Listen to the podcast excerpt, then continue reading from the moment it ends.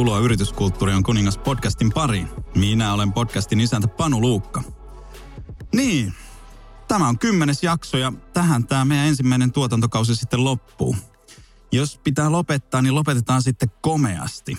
Tämän jakson teemana on tulevaisuuden johtaminen ja tulevaisuuden työelämä, joten mun mielestä itsestäänselvä vieras tästä aiheesta puhumaan on viestintätoimisto Kreabin toimitusjohtaja, somen moniottelija ja Vespa-kaatumisen superasiantuntija Mikael Junger.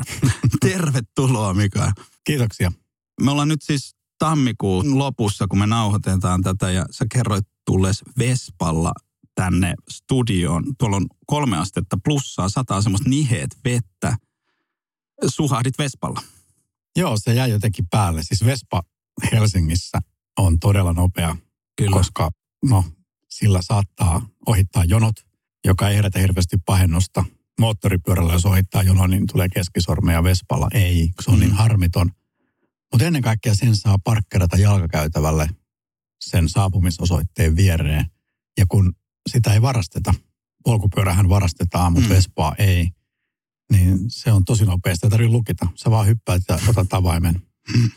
Käytännössä minne tahansa Helsingin niemellä pääsee seitsemässä minuutissa se on kokeiltu. Kotoa. Se on kokeiltu. Se on kokeiltu.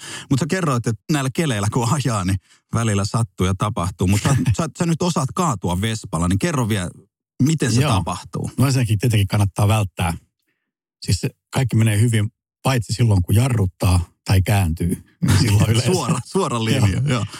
Jos massa jatkaa suoraan, niin se toimii. Mutta siis kaatumisessa siinä on oikeastaan kolme vaihetta. Ensinnäkin on tärkeää jättää se alus sillä lailla jouhevasti. Että vähän niin kuin mäkihyppää, että sä niin kuin mm. ponnistat, mm. otat vähän irti, koska sä et halua jäädä sen pyörivän vespan alle. Mm.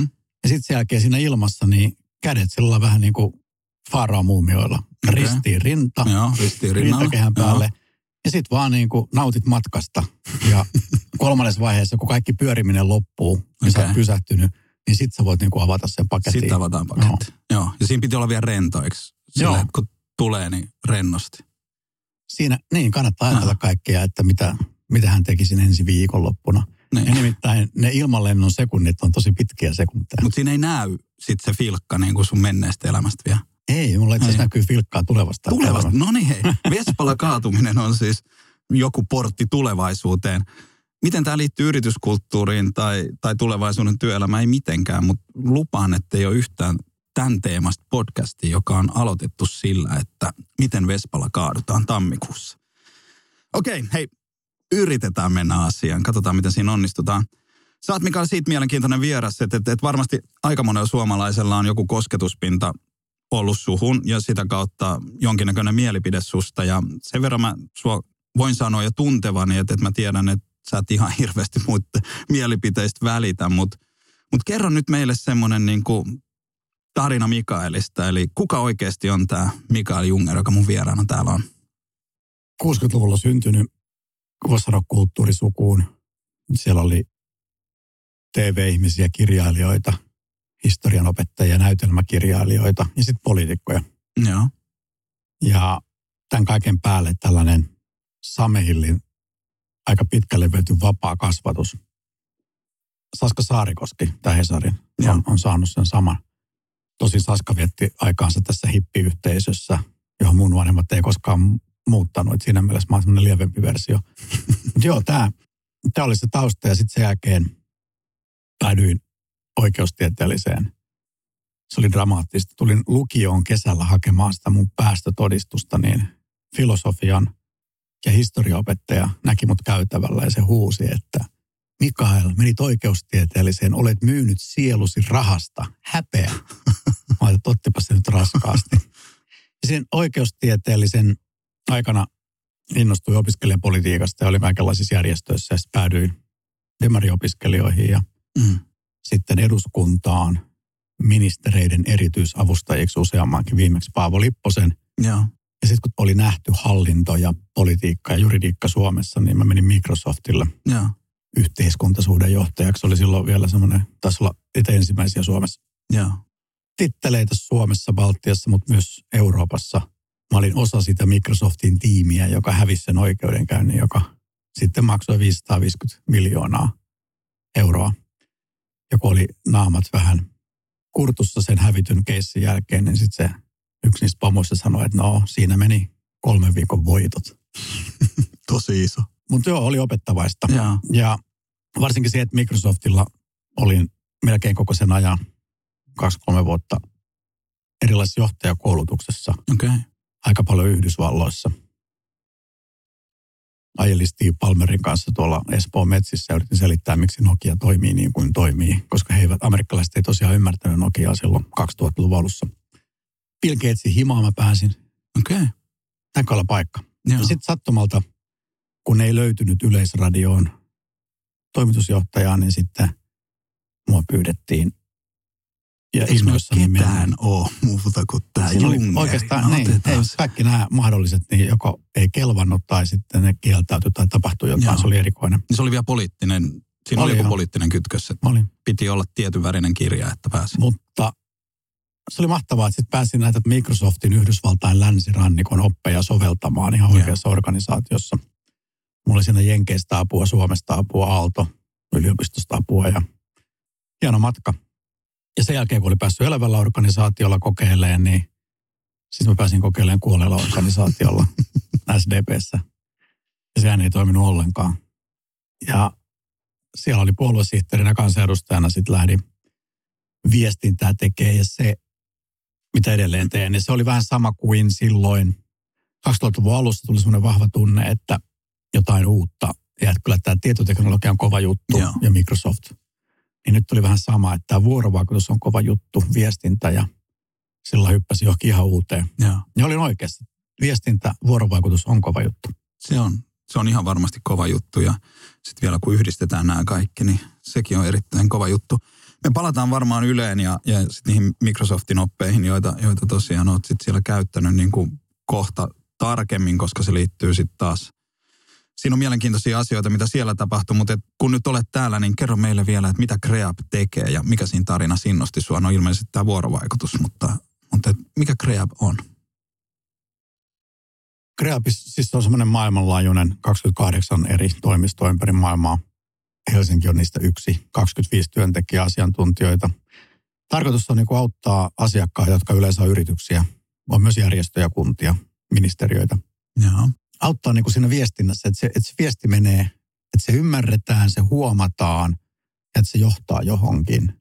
Ja se voi olla mitä tahansa, se voi olla jonkun yrityksen listautuminen pörssiin, joka vaatii viestintää, tai sitten se voi olla aika usein, kun joku ulkomaalainen yritys ostaa Suomesta vaikka Teknopoliksen tai Spondan, niin me hoidettiin sen viestintä niin, että markkinat ei, ei pelästy. Ja sitten on ihan tällaista, että miten saada asiat näyttämään hyvältä infografiikkaa ja nettisivuja ja Joo. tosi laaja skaala. Ja se on siis vahva asiantuntijaorganisaatio. Joo, siellä on, voisi sanoa, että aika hemmetin lahjakasta porukkaa ja aika sellaista itsenäistä porukkaa. Joo. Että siellä eri viestintäkonsultit tekee vähän niin kuin omia juttujaan. Hyvin itsenäisesti ne löytää niitä asiakkaita itse, ne hoitaa mm. niitä itse. Ne tekee sitä yhteistyössä kollegoidensa kanssa itse. Ja se on sellainen, kun joka päivä on erilainen, niin se on oikeastaan sellainen työssä tekemällä oppimisen tämmöinen laboratorio. Ja mitä enemmän mä oon sitä touhua seurannut, niin sitä Joo. vakuuttuneempi mä oon siitä, että toi saattaa olla työelämän tulevaisuus. Joo, no niin. Siihen palataan kohta. Sä puhut ja oot puhunut todella paljon johtamisesta ja siinä rinnalla sit organisaatio, työ- ja yrityskulttuureista. Niin miten sä määrittelisit yrityskulttuurin? Mitä sillä oikeasti sun mielestä tarkoitetaan?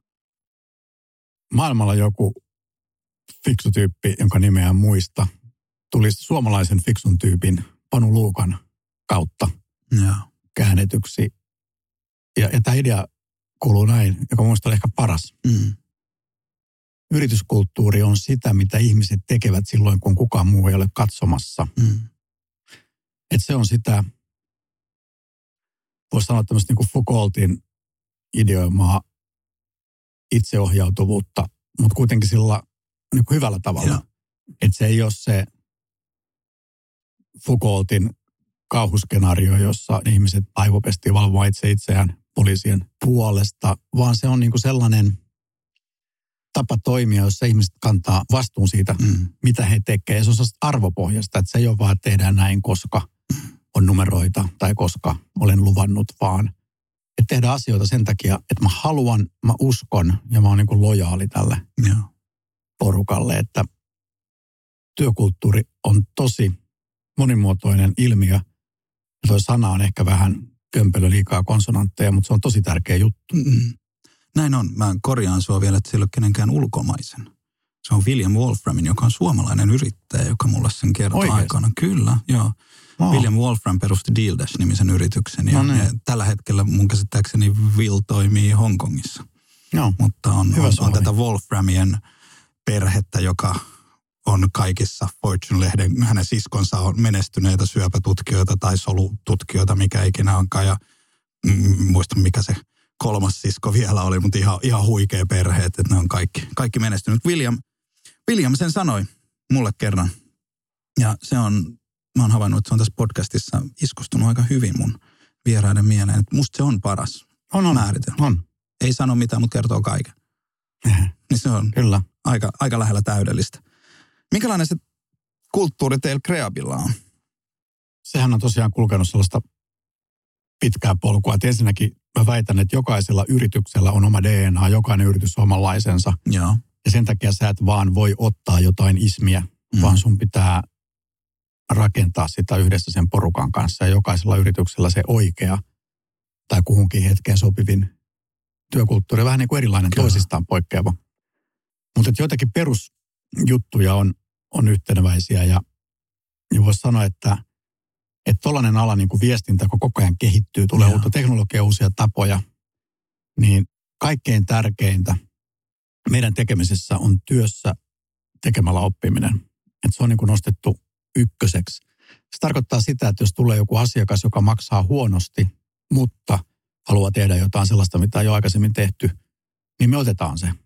Ja sitten vastaavasti, jos joku asiakas haluaa, että me tehdään tuhannetta kertaa se sama juttu, Joo. niin silloin se hinta on korkeampi, koska sieltä tulee sitten tavallaan se kate, jolla me rahoitetaan tätä työssä oppimista.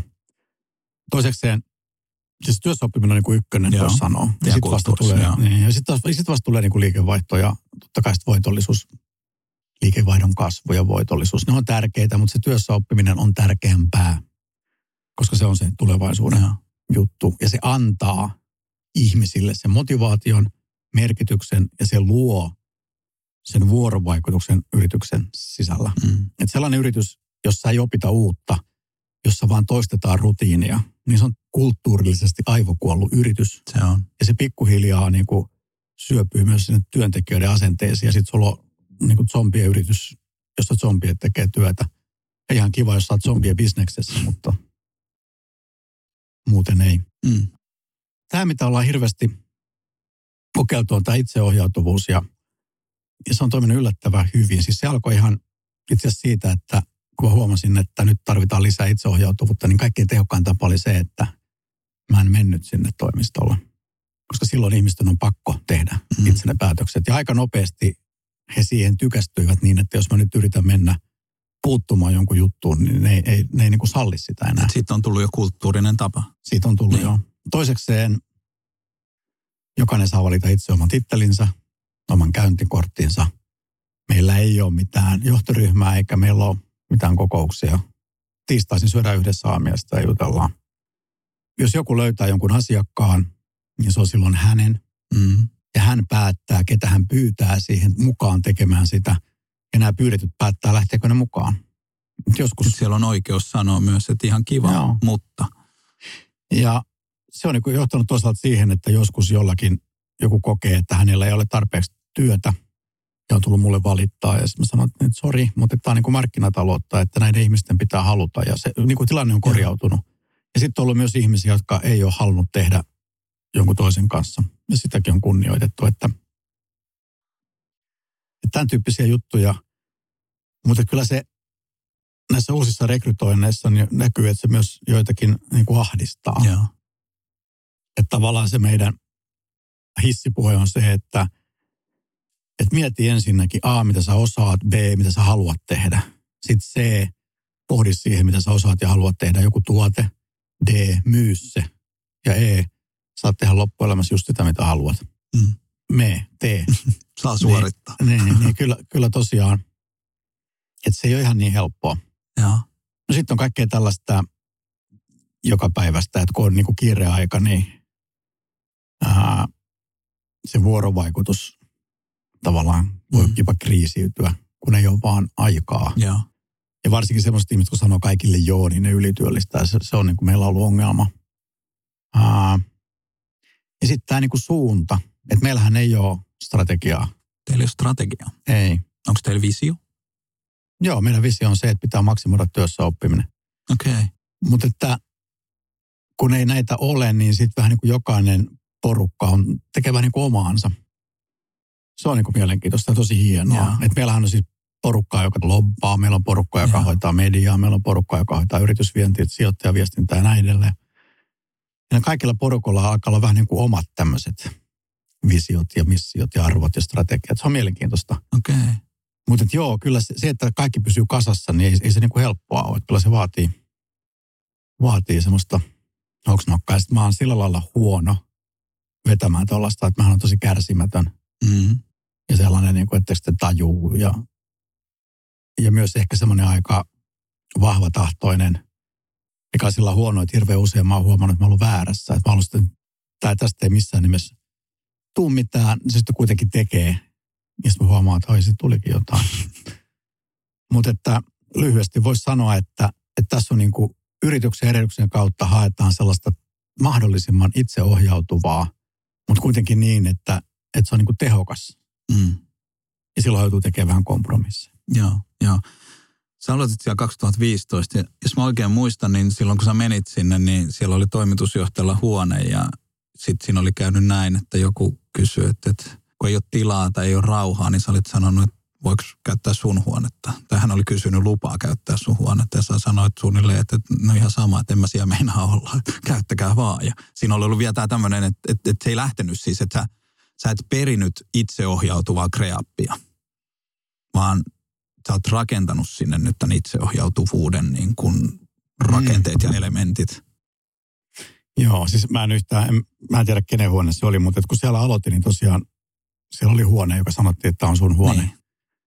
Ja sitten joku kaivas rauhaa, niin mä annoin sen sille. Toimitusjohtaja oikeastaan ei tarvi omaa huonetta No ei tarvi. mun mielestä. Koska se, että, että siis toimitusjohtaja pitäisi tavallaan olla kaikkialla ja ei missään yhtä aikaa. Se, että toimitusjohtajalla on joku oma huone, niin se mun mielestä se on niin kuin ongelma.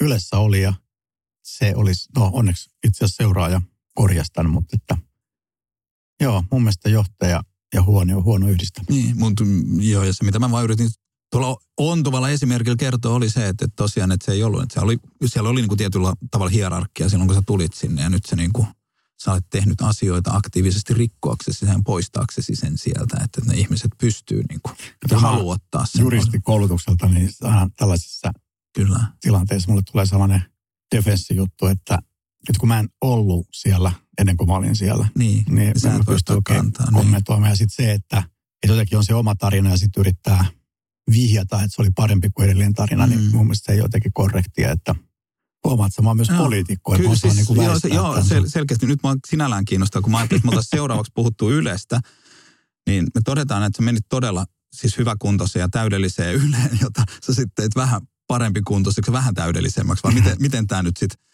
politiikon suulla rakennetaan. Mutta siis oikeasti Yle oli sulle myös, siis jos Microsoft oli sulle niin kuin se, että sä sait sieltä sen koulutuksen siihen, Mm. ja sä uskot niin kuin jollain tavalla nyt siihen Piilaakson ja sen länsirannikon niin kuin johtamisoppiin. Et, et, et se, miten sä kiteyttäisit sen niin kuin vielä, että jos, jos puhutaan hetki siitä ja sitten niin kuin, Joo.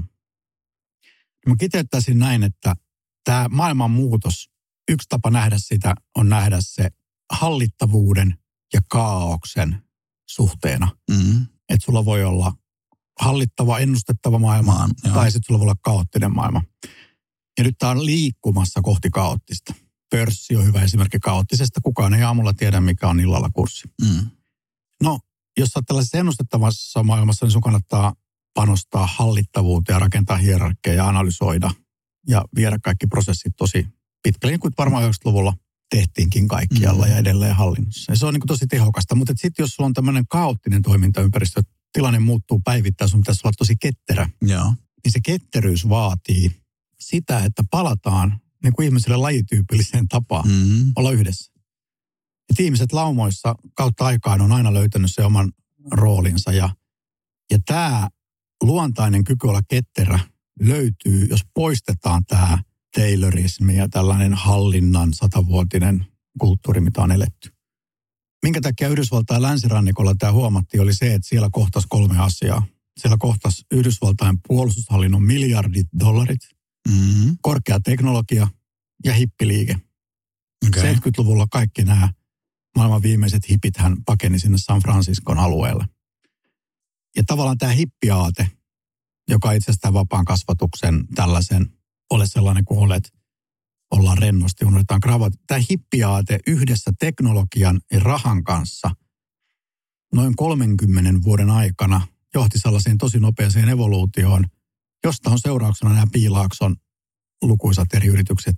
Ja se, että Yhdysvaltain länsirannikko on tällä hetkellä maailman tehokkain, parhaiten johdettu johtamiskulttuurin lähde. Mm. Ja sehän, jos mietit, miten Yhdysvallat nappasi itselleen internetin, Mm. miten he nyt ottaa kaikki nämä internetin palvelut, sovellukset, Uberit, kännykkä, jossa USA oli ihan altavastaan ja yhtäkkiä kännykässä sekä ohjelmistot että laitevalmistajat ja muut parhaat tai parhaiten katteita tekevät Mm. on amerikkalaisia, niin mun mielestä johtuu siitä, että siellä hiffattiin johtamisesta, nimenomaan luovuuden johtamisesta jotain sellaista, mitä Suomessa ei vieläkään ole ymmärretty.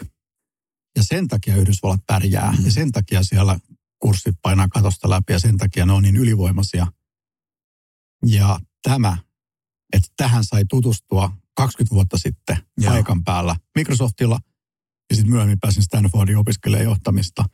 Että se niin kuin eli ja haistoi ja maistoi, juttelin ne ihmisten kanssa, jotka on luonut tämän kaiken, niin pääsi tosiaan sisälle siihen. Niin se oli sen takia tehokasta, että kun menin Ylelle, niin mä tiesin, mitä mä etsin. Joo. Mä tiesin, miltä se maistuu, kun asiat menee hyvin. Joo.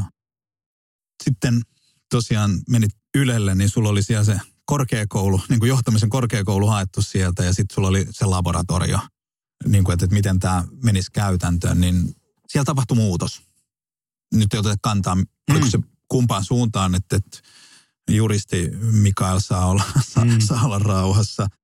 Se voi sanoa näin, että edeltäjä Anne Vesperi teki tosi hienoja asioita uudistaessaan organisaatiota ja seuraajani Lauri Kivinen teki omanlaisia Kyllä. my- myös hieno- hienoja asioita, että ei niin, etteikö nyt Mm. voisi vertailla, vaan se on niin kuin järjetöntä. Mm. Että se on just tämä Joo, niin kuin vertailis appelsiini ja vesimeloni. Että Joo. e- e- eri aika vaatii aina eri otteen Kyllä. ja se on niin kuin nyttikestit.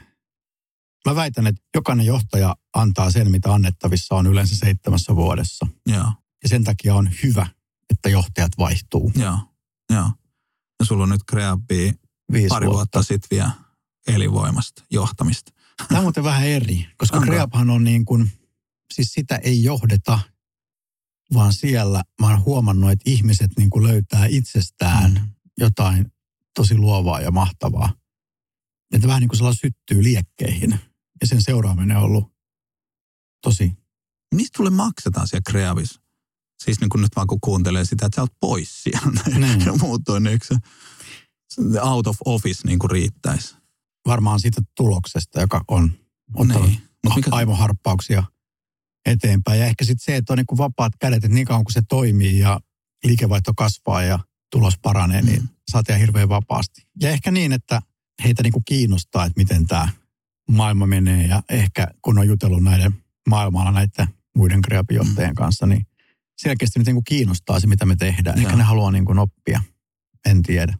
Mutta joo, mitä olin sanomassa oli, että se ei ole niin kuin, tämä kreavi voisi sanoa jopa tämmöinen nousukiito mm, viime vuosina, niin se on tosiaan tullut siitä, että nämä ihmiset on niin kuin syttynyt tekemään sitä itse. Että se, se ei johdu siitä, että sitä on johdettu, vaan se johtuu siitä, että ne ihmiset on niin kuin syttynyt siihen. niin, mutta eihän ne syty, jolle sä luo sitä Niin. ympäristöä, jos ne voi syttyä. Et, Täsmälleen. niin, eikö Joo, niin? Et sähän et voi motivoida ihmistä, mutta sä voit rakentaa sen ympäristö, jos ihminen Että päättää. johtaminen ei välttämättä synnytä menestystä, mutta hirveän usein johtaminen estää sen menestyksen. Kyllä, joo. Se, minkä takia Ylessä se oli niin helppoa ja SDPssä se ei ollut helppoa. Johtui siitä, että Ylen työntekijät, sehän on niin kutsumustalo. Että ne oli alansa parhaita, Joo. ne oli siellä.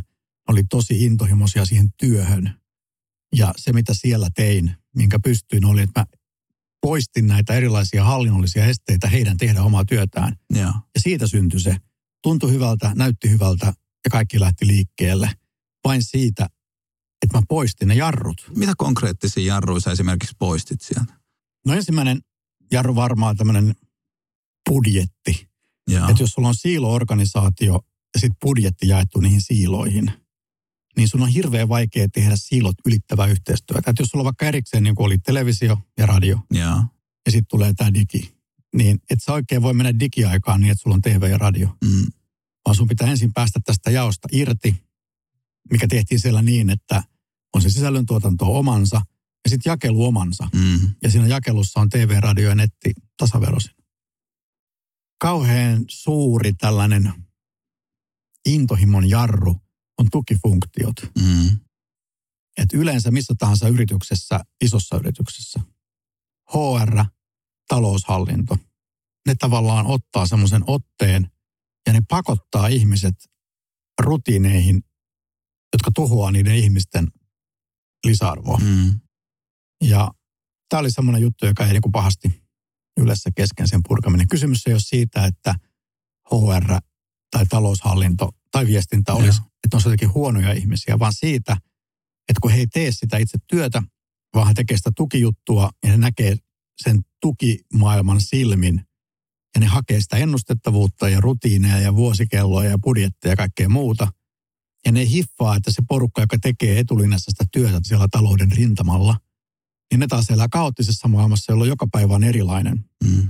Jolloin sen yrityksen tukifunktion sisäisen turvallisuuden kaipuu saa ne tekemään tavalla, joka jarruttaa niitä varsinaista lisäarvoa tuottavia työntekijöitä. Ja, ja mun mielestä hirveän monessa yrityksessä päästäisiin tosi pitkälle – jos luovuttaisiin kokonaan HRstä ja taloushallinnosta ja viestinnästä ja kytkettäisiin näihin mm. yksiköihin suoraan. Mm. Se suuri haastehan monissa tukifunktioissa on, että ne kuvittelee, että se organisaatio on heitä varten siinä mm. ympärillä, mm. eikä se, että itse asiassa he ovat Mutta se on täysin inhimillistä. Että jos, on, jos sä oot niinku vaikka HR-ihminen, ja sä oot koko elämässä tehnyt HR, ja sun kaikki työkaverit on totta kai sä kuvittelet, että HR on se. Joo, ja sit sä tutustut ja luet ja opiskelet ja ajattelet, että mitä parempi saat HRssä, niin sitä arvokkaampi saat sille yritykselle. Ja sä oot ihan oikeassa, paitsi, että näin tehdessä väistämättä, jos et ole tarkka, mm. niin sulle tulee halu, että sä haluat hallita ja, sitä. Ja,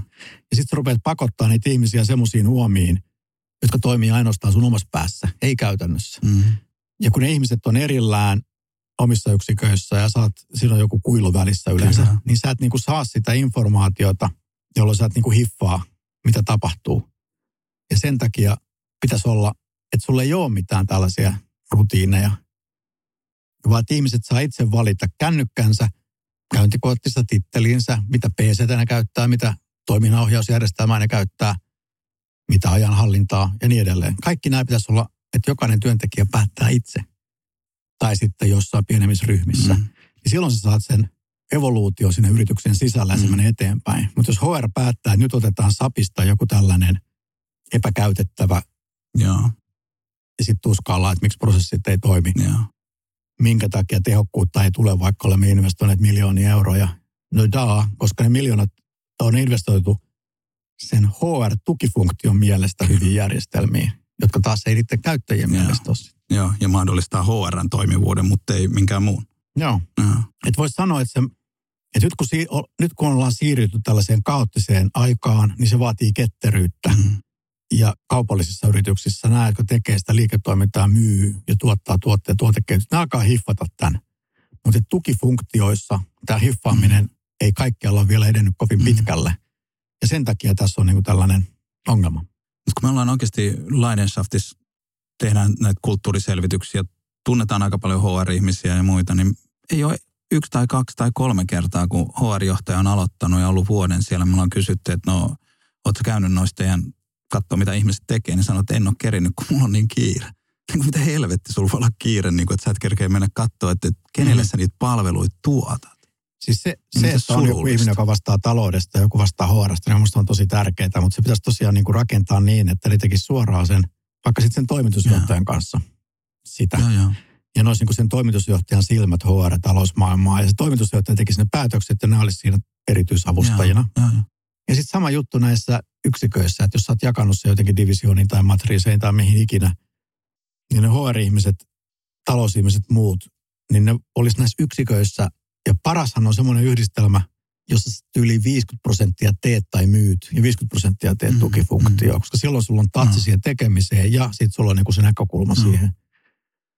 Mut Mutta että mun mielestä tämä on aika hyvin edennyt just näissä uusissa, näissä vinsiteissä ja näissä Joo. futuriseissa reaktoreissa. Mutta näissä perinteisissä, varsinkin hallinnossa, mutta ehkä myös yrityksissä, niin ne on edennyt yllättävänkin hitaasti, Mm. ottaen huomioon, kuinka paljon maailmalta on hyviä esimerkkejä. Mutta kun siinäkin on se, että näissä monissa edelläkävijäyrityksissä niin se HR ei ole tullut HR-polkuun sinne, vaan joku ihminen sieltä, joka on tehnyt sitä Mm. bisnestä, Joo, on havahtunut siihen, että miten tärkeää tämä on ja siirtynyt HR.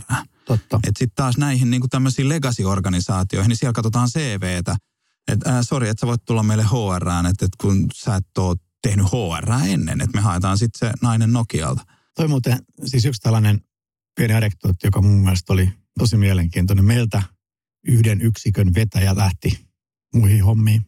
Joo. mitä siinä oli neljä ihmistä, jäi. Ja sitten oli vähän, että kuka on meidän uusi vetäjä.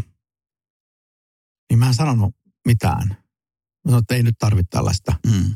päättää. Niin siinä meni kolme viikkoa, kun yksi niistä laittoi kaikille kalenterikutsua, että hei nähdäänkö, jutellaan vähän, että mitä me tehdään. Ja, Mm. ja sitten ne muut tuli. Mm. Ja sitten se ajautui, että kolmen kuukauden päästä tämä uusi tyyppi, joka oli muuten näistä kaikkein nuorin, Mm. niin se oli sen tiimin vetäjä. Mm. Ei sen takia, että se olisi nimetty, vaan sen takia, että sitä kiinnosti ja se otti sen roolin ja rupesi tekemään sitä. Joo. Ja mun mielestä tämä sama itse asiassa voisi päteä näihin. Varsinkin jos sulla on uusi yritys, niin se, jota kiinnostaa HR tai joku muu tuki, Mm. niin se rupeaa tekemään siinä sen oman työn ohessa ja sitten pikkuhiljaa pääsee eteenpäin. Mutta jos tosiaan niin, että silloin jalka siinä tekemisessä. Joo. Näinhän ne näissä monissa itseohjautuvissa organisaatioissa, jotka rakentuu löyhästi tai vahvemmin holokratian tai johonkin muuhun, niin että sitten perustat sen oman circlein tai niin kuin heltillä niin pallon, kun niillä on se pallomeriorganisaatio, että ne ihmiset, jotka, joita kiinnostaa, niin ne Mm. saa perustaa minkä tahansa ja sitten se lähtee muotoutumaan siitä, että sehän on niin kuin evolutionäärinen niin kuin tapa kehittää, mutta mut kun on se kuitenkin hyvä, että ihmisillä on hr tai taloudessa myös kokemusta siitä, että joku, mua Joo, kiinnostaa joo. talous. Mä rupean nyt On se vetämään siis, Leidenschaftin taloutta. täsmälleen näin, että kyllä siis nämä, mitä tukifunktiot tekee, niin on tosi tärkeitä. Ja se ammattiosaaminen on tosi arvokasta Mm. ja myös ainutlaatuista. Joo. Joku pörssiyhtiön talous, niin se, Ei. se vaatii vuosien kokemukset, Joo, että osaat sen pyörittää. Mutta mun mielestä siis se osaaminen on tarpeen, mutta se on jotenkin väärällä tavalla organisoitu. Joo. Ja mä oon muuten myös huomannut niin päin, että aika moni tämmöinen tukihenkilö, uraihminen, joka on päässyt pitkälle, Mm. kaipaa sitä liiketoimintaa tästä konkreettista Mm, tekemistä. mm. Mm. Et, et musta tuntuu, että sen osaavan hyvän talousjohtajan sielulle ja kasvulle tekisi tosi hyvää, että saisi myös semmoista liiketoimintavastuuta. Eikä se voi sitä saada ja oppia, jos se ensin saa sitä vähän Mm. matkan varrella. Mm, että se voi yhtäkkiä siirtyä jostain tukifunktiosta vetää liiketoimintayksikköä. Mm. Sun pitää tehdä niitä molempia ja sitten sillä kasvaa. Kyllä, on Suomi täynnä siis yrityksiä, joissa talousjohtajasta on sitten tullut toimitusjohtaja tavalla tai on niitä, kyllä, kyllä niitä löytyy. No. Sanoit ja puhuttiin, että, että Microsoftin aika oli tietyllä tavalla semmoinen korkeakoulu siihen johtamiseen, mutta kyllä sä Ylen aikanakin opit jotain johtamista ja yrityskulttuureista. Mitä sä siellä opit? Missä Microsoft oli se, missä opin sen teoriassa Kyllä, ja juuri näin. käytännössä. Joo. Mitä käytäntö opetti? Kyllä se käytäntö op- opetti, että se intuitio oli, oli oikeassa. Että jos sä haluat jotain organisaatiota uudistaa, Mm. niin kannattaa kaikki panokset laittaa niihin ihmisiin, jotka haluaa uudistaa sitä. Se on se tapa. Mm. Että ne vastaanhangoittelijat kannattaa unohtaa. Ei kannata käyttää energiaa ympäripuhumiseen, mm. vaan etsiä sellaiset ihmiset, jotka on innoissaan muutoksesta ja antaa heille tilaa ja budjettia ja näkyvyyttä ja valtaa. Mm. Ja sitten niin, että nämä edelläkävijät saa tehdä sitä muutosta omista lähtökohdista, että sä et mikromanageraa, vaan ne saa tehdä sitä omana tarinanaan. Joo. Et Ylen kokoisessa yrityksessä näitä muutosagentteja, näin heitä kutsuttiin, mutta oli myös muutosagentteja, jotka nimellisesti ei ollut muutosagentteja. Niitä oli ehkä semmoinen luokkaa 50 Joo. ja 3000 reilut oli ihmisiä silloin. Niin nämä 50 teki sen kukin tahollaan. Joo. Ja, ja se on jännä juttu, että toimitusjohtajana jopa hierarkkisessa organisaatiossa, mitä Yle oli, Joo. niin sä et pysty sitä oikein kääntämään, mutta jos sä saat sieltä ne 50 avainihmistä innostumaan, Mm. ja sit sä voimaannutat niitä kaikin tavoin ja autot, niin sit alkaa tapahtua ja yllättävän nopeasti. Mm. Eli taas ihmisten kautta. Ja, niin. Joo, ja sitten myös tällainen vinkki kaikille muutoksesta innostuneille, että, että ihmisethän nyt on syystäkin Mm. hiukan kyynisiä, hiukan epäileväisiä ja näkee ongelmia kaikkialla. Siis väitetään, että nämä on suomalaisia piirteitä, nämä on ihan kansainvälisiä Mm. piirteitä. Mm. Mutta on yksi tämmöinen salaportti tämän kaiken läpi. Okay. ja No se niin. on uteliaisuus. Jos sä onnistut herättämään jonkun ihmisen uteliaisuuden, niin kaikki nämä jarrut ja muut, ne häipyy. Että semmoinen niinku kyynisinkin kyrpä. Kaunis sanapari. Se- Joo, kyllä. Jos se, Runollinen. kun siihen iskee se uteliaisuus, Joo. sehän muuttuu semmoiseksi mangustiksi, joka on siellä silmät ymmyrkäisinä, mitä täällä tapahtuu. Silloin kun sä oot utelias, niin sun kaikki nämä suojamuurit häipyy Joo. ja sit sä oot niinku altis oppii uutta. Onko sulla joku konkreettinen esimerkki, miten sä herätit kyynisen kyrvän upoutelta nyt rupeaa kuulostaa. Kyllä se, Miten sä herätit tämmöisen tehokkain- kyynisen ihmisen se, teho, joo, se käytännössä tehokkain tapa, kun kuulin näiden muutosihmisten Joo, puheita, oli, oli niinku nauru. joo, Että jos ne kuulee varsinkin tämmöisessä vähän hierarkkisemmassa työympäristössä naurua, okei, okay. niin sehän on, mitä täällä nauretaan? joo, Ja sitten tulee sinne kuikuilemaan, mitä täällä nauretaan. Ja se, se nauru herättää sen. Okay. Ja siis sellainen niin kuin iloinen nauru, ei sellainen ilkeä, tällainen niin kuin miten, miten me yleensä nauretaan. Ei ollenkaan, vaan sellainen Ne, hersyvä niin kuin aito. hersyvä. Mutta että hirveän usein unohtuu, miten ihminen on eläin, joka on hirveän riippuvainen hormoneista, Mm. tällaisista aivojen teknisistä kemiallissähköisistä reaktioista ja, ja näitä kaikkea voi niinku käyttää hyväksi tässä Mm. työyhteisön kehittämisessä. Et se ei ole niinkään, että, että filosofisesti löytyy joku tällainen muinaisen Ateenan viisaus Joo, ja sitten kaikki siellä kaavut päällä humisee ja näin on niinku katharsis syntynyt. Vaan, no hirveän hyvä esimerkki on, on näistä juristineuvottelijoista. Yhdysvalloissa, jos niin kuin neuvotellaan, niin kun ihminen rupeaa laskemaan mm. päässään jotain laskua, niin se vie sen koko työmuistin. Että vaikka jos sä nyt rupeat laskea, älä laske, mutta jos sä rupeat laskea 17 kertaa 26, Mm. öö, niin se niin kuin tyhjentää sen välimuistin, koska sun kaikki energia menee siihen laskutoimitukseen päässä. Mm. Ja samalla kun se tekee näin, niin se nollaa kaikki sun tuntemukset ja muut. Ja myös osittain sen intuition, Joo, jolloin näissä neuvotteluissa tämä neuvottelija ei koskaan saa laskea. Että jos neuvottelussa tulee joku laskutoimitus, niin se pääneuvottelija ei saa edes miettiä sitä. Mm. Mm. Se ei saa katsoa niitä Mm. mm. numeroita, vaan sen pitää heti ruveta olemaan niin kuin bam, bam, bam, bam, bam. Ja sitten joku niistä junioreista laskee ja kertoo Mm. mm. sille sen. joo, Toisinpäin, jos sulla on riita, vaikka kotona tai töissä, ja sulla on tunteet käy kuuminossa, pysähdyt ja rupeat laskea 17 kertaa 26, niin se niin kuin nollaa sun tunteet. tunteet. Eihän tämä ole mikään filosofinen Mm. mm. juttu, vaan tämä on tämmöinen aivomekaniikkaan Mm, liittyvä juttu. mm. Ja sä voit niinku hyödyntää sitä yrityksen Mm. työkulttuurin vuorovaikutuksessa. Ja mun mielestä tämä on niinku esimerkki siitä, mihin suuntaan kannattaisi mennä. Että et jotain, mikä toimii. Joo, Simon Sinek, joka on mulla tapaa fiksu kaveri, niin sehän on vertaa niin pitkälle, että se on siis kirjoittanut artikkeleja hormoneista. joo, Miten hyvässä työyhteisössä eri hormonit on tasapainossa. Että tällaisesta nopeasta suorituksesta tuleva dopamiini, joo, sitä on joo, mutta sitten on tällainen hyvästä keskustelusta yhteishengestä syntyy Oksitosiini, oksitosiini että se on niinku osa, osa sitä. Tai sitten endorfiini, joka saa sut jaksamaan pitkiä viikkojen prosesseja. Että pitäisi olla tavallaan hormonistrategia, että sä mietit, että tehdäänkö me nyt sellaisia, joka erittää oksitosiinia, Joo. dopamiinia, endorfiinia ja niin edelleen. Joo. Se on niin kuin hassua, että jos mietitään, että tämä on joku tällainen, että viisaat menee vuorelle ja miettii isoja ja sitten tulee kertomaan meille, miten pitää Mm. johtaa ja elää.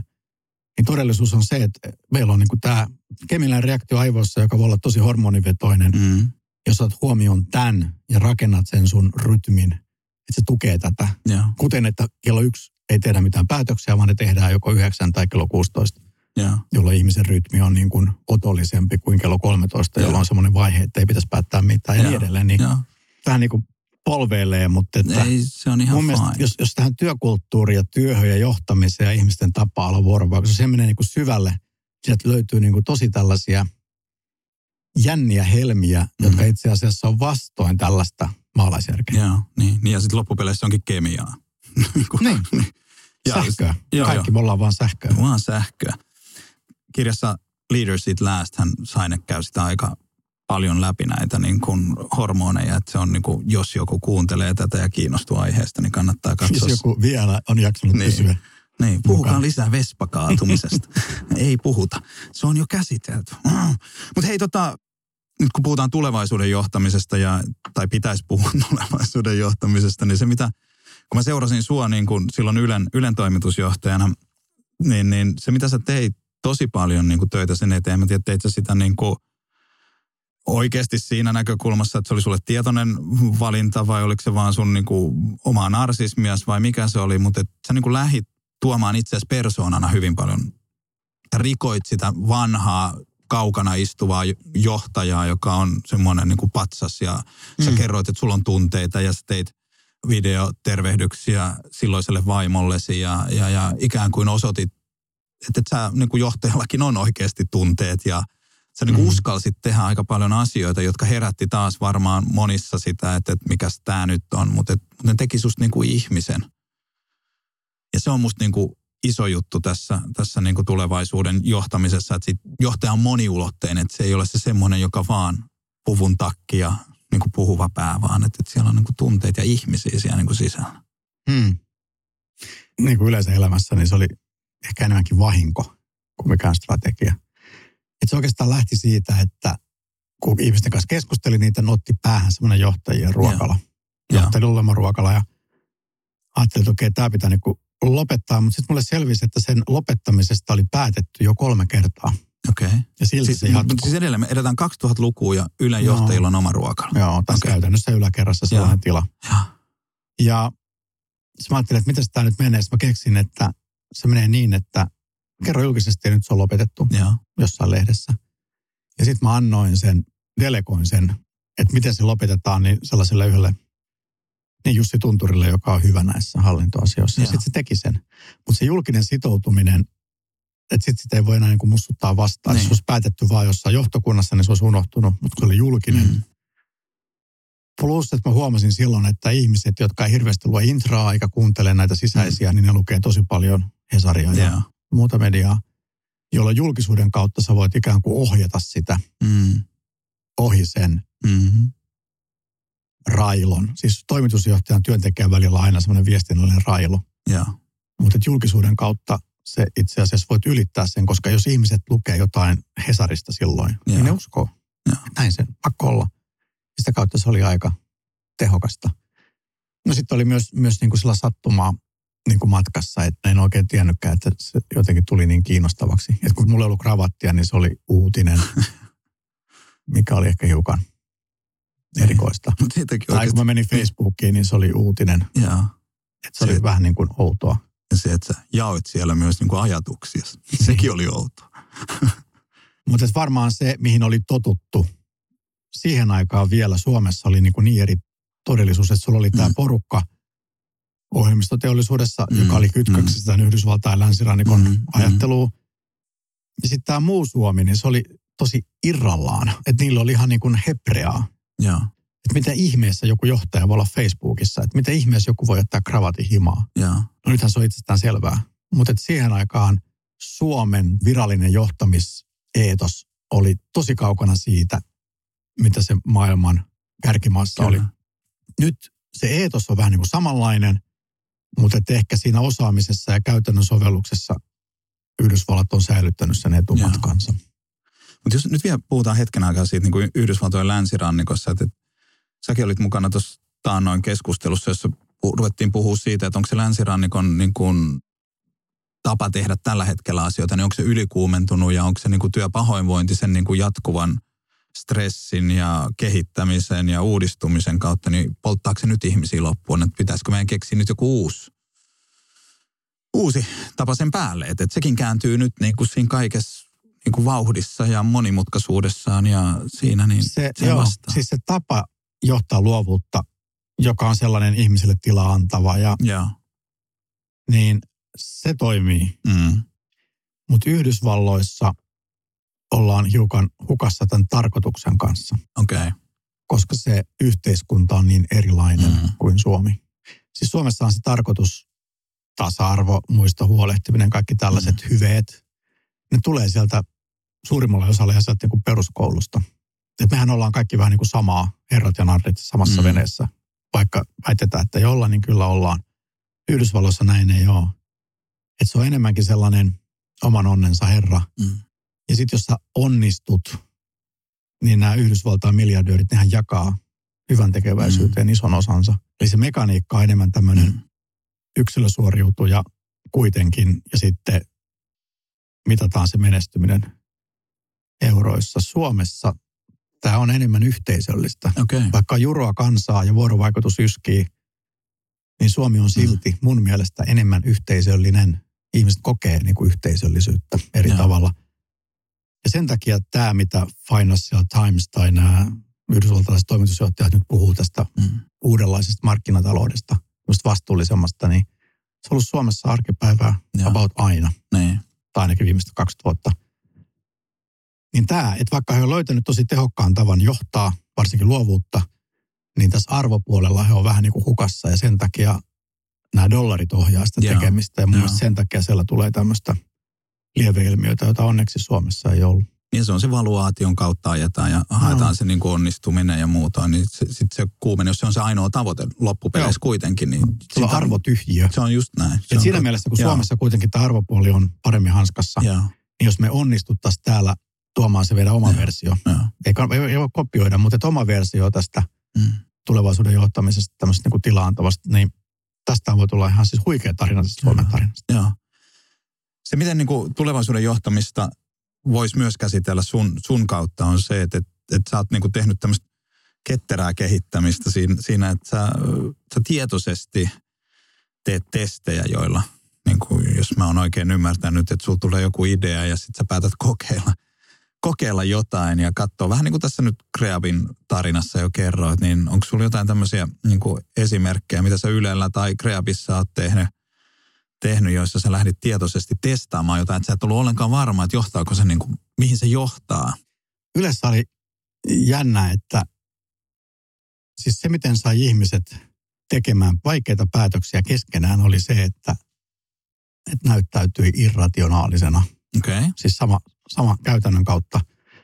Oli kaksi johtajaa, joilla oli tämmöinen aika iso riita. Siis kysymys oli ihan viidestä miljoonasta eurosta. Joo. Oli vaihtoehto A ja B. Ja molemmat tuli yhdessä kertomaan ja esitteli omansa ja molemmat kuulosti tosi hyvältä. Joo. Sitten otin kolikon ja sanoit kruunu vai klaava. Sitten että mitä? Niin, että te olette molemmat tosi vakuuttavia. Ne heitetään kolikolla A vai B. Mm. Sitten olen järkyttyneitä, että et sä nyt voi heittää kolikolla. Sanoin, että okei, tulkaa huomenna tähän samaan aikaan, niin heitetään sitten kolikkoa, paitsi jos te löydätte jonkun ratkaisun. Ja ne löysi sen ratkaisun. Eli tavallaan kun he huomasivat, että ei helvetti, että aikoo heittää kolikkoa, Mm. niin sitten he päätti, että he löytää ja he löysi. Ja se oli aika käytännön kikka, joka niin kuin Mm. voimaannutti, koska sen jälkeen he löysi ratkaisuja myös lukemattomiin muihin ongelmiin. Joo. Eli siinä mielessä tällainen vähän niin kuin outo, outo veto, niin saattaa, saattaa johtaa aika... Onko tuossa tullut toimintatapa sulle, että useinkin, onko aina kolikko taskus vaan sitä varten, että jos Ei. tulee... Nämä on tämmöisiä tilannekohtaisia. Sitten taas tuolla Kreavilla, niin tästä melkein nyt kirjaa, mutta että jonkun pamfletin olisi voinut kirjoittaa, on tämä leadership by frustration, Okay. turhauttamalla. johtaminen. Se on siinä, uusi johtamisen ismi. Ehdottomasti paras lopputulos tuli tällainen uh, näistä vuosikertomuksista. Osasta niistä vastannut Eva Opas, graafikko, pitkällinän tekijä, tosi lahjakas. Niin se vaan sanoi, että nyt että me tehdään näitä tosi byrokraattisesti ja hitaasti mm. ja tämä on turhauttavaa ja miksi me tehdään tämmöistä niin kuin Jonni Joutavaa, että miksi me tehdään näitä tehokkaasti ja luovasti ja hienosti, niin kuin näitä voisi tehdä, Joo. näitä yritysten vuosikertomuksia. Sitten mä keskeytin tämän perjantaina puhelimessa ja sanoin, että, että kuule Eeva, että sä voit jatkaa tätä sun urputusta, mm-hmm. Mutta mä en ymmärrä tuosta mitään, enkä mä tehdä sille mitään. Tai sitten sä voit korjata itse ton. Mm. Ja sitten vähän niin kuin tuohtuu, ei ihan, mutta melkein löi luurin korvaa. Ja mä ajattelin, että voi ei, että taisin suututtaa. Mm. Mutta sitten maanantaina töissä, niin tämä Eeva Opas oli ihan niin kuin liekeä. Se oli viikonloppuna tavallaan niin kuin keksinyt sellaisen hissipuheen ajatuksen ja ehkä jonkun asiakkaan, joka voisi Joo. lähteä kokeilemaan. Ja, ja sitten ne lähti tekemään itse asiassa Elisan kanssa Joo. ekana. Meni tosi hyvin. Tämä Eeva oppajengi oli tyytyväinen, Elisa oli tyytyväinen. Nyt tekee sitä joka toista vai kolmatta vuotta. Ja sitten se on niin kuin levinnyt moniin muihin. Eli menemättä yksityiskohtiin. Mm. Ajatus on se, että teet niin kuin mutkattoman nopean tehokkaan prosessin. Joo. Ja myöhemmin ollaan naureskeltu Evan kanssa, että, että jos mä olisin niin kuin ikään kuin ottanut sen valitukset huomioon ja lähtenyt miettimään, ja jotain, koska enhän mä osaa sitä sen Niin. työtä. Ja todennäköisesti ei olisi tapahtunut. Niin. Mutta kun mä sanoin sille, että Se oli kauniin, ratkaisu. että, että, niin, että haluatko piipittää siinä vai haluatko hoitaa toi itse? Niin. Niin se tuohtui ja hoiti sen itse. Mm. Ja tästä mä pääsin tämmöiseen, niin kuin turhauttaminen on tosi tehokas. Mm. Koska jos sä turhautat jotain työntekijää, niin se turhautuminen, se paine kasvaa, sitten se löytää jonkun ratkaisun, ja se on niin turhautunut, että se tekee sen. Mm. Ja se, mikä tässä on kaikki arvokkainta, se omistaa sen. Mm. Se hoiti sen. Mm. Mm. Eeva Opas löysi tämän. Joo. Eeva Opas teki sen. En minä, Mm. ei Krea, ei, ei esimies, vaan hän itse. Hän omistaa, se on hänen. Joo. Ja, ja se, että joku ihminen itse löytää ratkaisun omaan ongelmaan, niin se on ihan uskomattoman voimaannuttava kokemus. Mm. Niin toiset kutsuu tuota valmentavaksi johtamiseksi, koska Mm. siinä ei sanota, että älä urputa. Vaan siinä kysytään, että mitä sä itse tekisit. Mutta tota, toi on nyt trendikkäämpää selkeästi. Öö, sä oot tehnyt varmaan jotain testejä, jotka ei mennyt ihan niin kuin, niin kuin Strömsössä tai meni niin sanotusti vihkoon, niin haluaisit sä jakaa jonkun sellaisen esimerkin, mistä sä oot sit varmaan oppinut senkin perusteella jotain. Kyllä mua niin kuin aina naurattaa sellaiset suuret linjapuheet Mm. Aiheesta, joita ei oikein tunne. Et silloin kun tulin tuonne Kreabille ja pidin se on se puheenvuoro, ihmiset katseli vähän vaivautuneena seiniin, niin nyt mä ymmärrän miksi. Se oli sellainen niin, kuin niin käytännölle vieras. Ehkä niin kuin eniten aina menee vihkoon se, että mä en niin kuin ymmärrä, että ihmisille on aika olennaista se, että on läsnä. Mm. Että varsinkin jos on toimitusjohtaja, tietynlainen auktoriteetti, niin se läsnäolo on sitten kuitenkin tarpeen. Mm. Et kun ehkä johtuu tästä kärsimättömyydestä tai mm. En tiedä mistä, mutta mä niin kuin aina osaa ottaa huomioon, että ihmiset kaipaa sellaista Mm. syvempää yhteyttä useammin. Mä oon vähän sillä että jos pari kertaa vuodessa on diippikeskustelu, on that's enough. Joo. Mutta ei, ei ole. Ja sitten ihmisten on hirveän vaikea, että hei Mika, käytäisikö nyt diippikeskustelu? Ja se, ei niinku, se tuntuu vähän oudolta. kun sä oot havahtunut tuohon, niin oot sä muuttanut sun toimintaa vai onko se nyt semmoinen vaan, että, että joo, mä poltan tupakka, mä tiedän, että mun pitäisi lopettaa, mutta Aa, ei, siis mä oon yleensä aina yrittänyt, on onnistunut kyllä löytää näille ihmisille mentorin, ulkopuolisen mentorin. ulkoistanut tämän toimitusjohtajan läsnäolon. siis mä huomaan, että missä kaikkialla tuommoinen niin huumori Mm. tai semmoinen tietynlainen, se ei niin kuin toimi ollenkaan. Että yleensä tuli hirveä muppet show, kun siellä lakkautettiin kanava. Joo. Siis teknisesti kanava lakkas, Mm. mutta sisällöt säilyy ja tekijät säilyy ja työsuhteet säilyy. Niin mä sanoin, että mitä ihmettä, että nyt vähän tämmöistä amerikkalaista asennetta, että USAssa kun näin käy, Microsoftia mietin, Mm. niin se on vähän, että kanava lähti so fucking what. Mm. Tähän niin kuin päättyi sanomalehtien okay. otsikoihin aika isolla, että, että Yle lopettaa kanavan, Jungner, kaksoispiste, kanava lähti, so fucking what. Siitä sai se kuvan, että, Mm. että ihmiset on irtisanottu ja toimari on. Välinpitämätön. Mutta tosiaan näin ei ollut, että kukaan ei menettänyt siinä Joo. työpaikkaa. Ja on tuolla nykyisessäkin, niin aina huomaa, että, että toimitusjohtaja on kuitenkin vähän niin kuin sillä lailla luupin alla, että, että niitä tekoja ja sanomisia Mm. jotenkin helposti niin kuin ymmärretään väärin. Mm. Yleensä ne virheet liittyy johonkin tämän tyyppiseen. Mutta se olisi tosi tärkeää, että siis haastaa itsensä siinä johtamisessa ja, ja kokeilla, mikä on oma tapa johtaa, kokeilla, mikä sopii siihen organisaatioon. Että sä kirjassasi, joka on muuten, mä pyydän Mikaelilta lukusuosituksia, niin mä annan yhden lukusuosituksen tässä, niin on Mikaelin, Mikaelin kirja Toimisto Kuukkeli vuodelta 2010, mitä Joo, se olisi, 2010. 2010 about. Toivottavasti se Ah, jostain 11. löydätte vielä, kannattaa lukea, niin siinä sä vaan sanot sen, että, että moni, moni johtaja sanoo, että, että hänellä on 20 vuotta johtamiskokemusta, mutta oikeasti sun näkemyksen mukaan hänellä on vain vuosi johtamiskokemusta, jota hän on toistanut 20 vuotta peräkkäin. Niin se, että, että, että miten me niin kuin kehitetään sitä johtamista, että kun maailma muuttuu koko aika ja se temppu, jonka opin joskus, niin sehän ei toimi, niin sen takia musta tämä sun tapa testata ja miettiä erilaisia juttuja, niin on, on, on iso, iso ja hieno. Aina ne ei onnistu. Ja se on ihan fine. Ei, joo. Muistan, kun johtamiseen liittyy paljon sellaisia myyttejä, jotka on niin kuin tuhoisia. Joo. Varsinkin kun kilpailu kiristyy, niin ne on Niin. tuhoisia. Ja ehkä tämmöinen tuhoisin myytti on se, että johtaja tietää paremmin. Ei Mm. tiedä. Ei. Se ihminen, joka tarvitse. tekee. Eikö Ei, niin? täsmälleen. Se Joo. ihminen, joka tekee sitä työtä, niin se tietää parhaiten Joo. sen työn, Joo. toivottavasti. Se johtaja voi tietää kokonaiskuvan, se voi tietää jotain, jos se on pantanut tietoa. Mm. Mutta että jos se johtaja on pitänyt huolta tiedon symmetriasta, Mm. eli kaikki tietää, minkä hänkin, Joo. niin silloin ei pitäisi olla mitään tämmöistä pantattua tietoa. Ja silloin sitä johtajaa ei tarvita niin kuin päättään asioita. Ja silloin tästä on onneksi moni johtaja Suomessa puhuu Joo. paljon tästä, mutta Kyllä. että mun mielestä johtaminen on palveluammatti, jossa sitä johtamista voi tilata. Jos sulla on joku ongelma, niin sä pyydät sen johtajan paikalle Mm.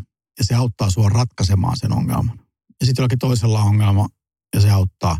Mm. Se on vähän niin kuin tämmöinen ensiapu tai palomies tai joku tällainen, joka tulee ja auttaa, kun on hätä. Joo.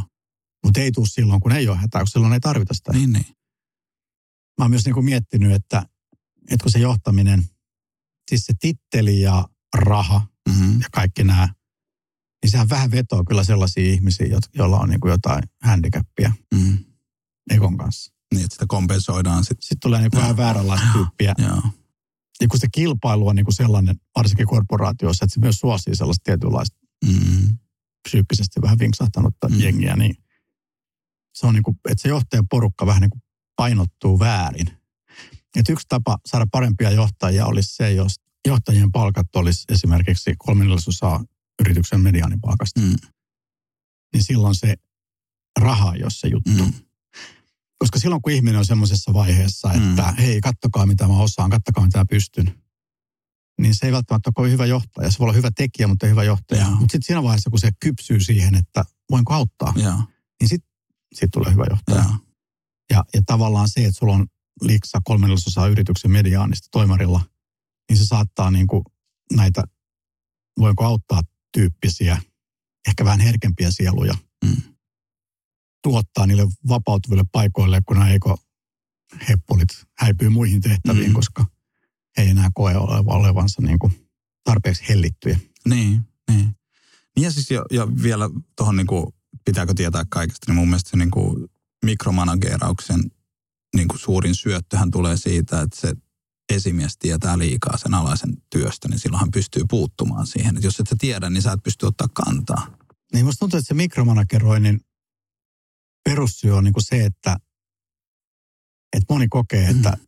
että johtamista on se, että mä puutun ihmisten Joo. asioihin. Ja ajattelee, että okei, että mulla on hieno titteli ja mä saan parempaa palkkaa, että nyt mä niin kuin touhukas ja nyt Joo. mä autan kaikkia sillä pyytämättä. Sitähän mikromanagerointi on pyytämättä auttamista. Kyllä. Ja, ja yleensä tulos on huono. Et, et mun mielestä pitäisi auttaa pyydettäessä mm. enemmän. Niin. Ja tietenkin se pyytäjä voi olla joku muu kuin alainen. Ala, niin. Et ehkä jos miettii toimitusjohtajia isommissa firmoissa, niin yleensähän se ongelma juontaa keskijohdon, keskenäisistä tai keskenäisistä henkilöstön välisistä ongelmista. Mm.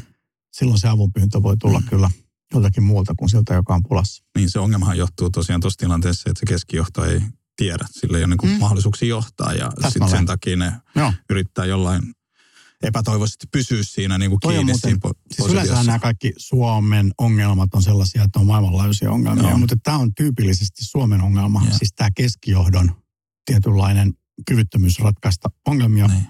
joka johtuu siitä, että suomalainen teollisuus ja tekeminen muutoinkin on kansainvälisesti mitattuna matalakatteista. Mm.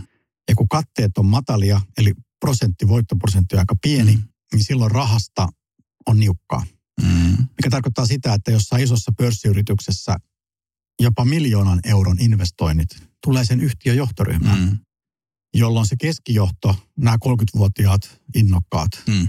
ne ei pääse päättämään, vaan ne pääsee saamaan ideoita, pistämään niitä johonkin formaattiin Exceleille ja sitten viemään ne jollekin viisaille ja sitten odottaa sitä päätöstä.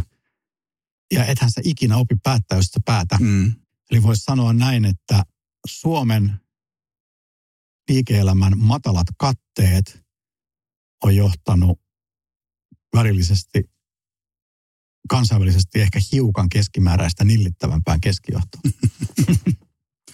Sarasvo Jari on sanonut aikoinaan mun mielestä tosi hyvin siitä, että miten niin organisaation terveyttä voidaan määrittää. Että, että se, sitä terveempi organisaatio on, mitä pienemmällä palkalla pystyy tekemään isoja päätöksiä ja kääntäen sitten taas sitä sairaampi se organisaatio, mitä isompi palkka vaaditaan pienen päätöksentekoon. Ja musta se kiteyttää osittain just kanssa tätä problematiikkaa, mistä puhuit. Joo, mä itse näkisin tämän tämmöisinä, että jos niin kuin haetaan ketteryyttä ja tehokkuutta niin kuin mm. nykyään haetaan, niin olennaista on, että se, joka tekee, myös päättää. Mm. Ja that's it. Jos vaikka katsoo, miten Yhdysvaltain armeijat sai niskautta ja alkaidasta, niin se oli just tämä, että ne siirsi sen päätösvallan niille luutnanteille mm. ja niille pienemmille ryhmille. Mm. Eli jos se, joka tekee, saa päättää, niin siitä syntyy se ketteryys ja tehokkuus. Kyllä. Ja mikä parasta, sen sivutuotteena syntyy merkitys, tarkoitus, sitoutuminen ja kaikki nämä muut. Joo, joo. Ja voisi sanoa näin, että, että jos sata vuotta sitten Taylorismin nimissä erotettiin toisistaan ajattelu ja tekeminen. Mm. Se oli se iso juttu. Se on siis. Jolloin työntekijät tekee ja pomot ajattelee. Niin nyt pitäisi päästä takaisin siihen, että työntekijä sekä ajattelee että tekee. Ja, ja tämä on niin kuin vaikeeta, koska se koko kulttuuri, se koko sanoin, ehkä san, sanoksi pukematon kulttuuri on se, että totta kai pomot ajattelee mm. ja työntekijät mm. tekee itsestään selvä. Näin mm. se on aina ollut, mutta mm. näin se ei ole aina ollut. Ei ole. Ja tämä on niin kuin tosi mm. perseestä.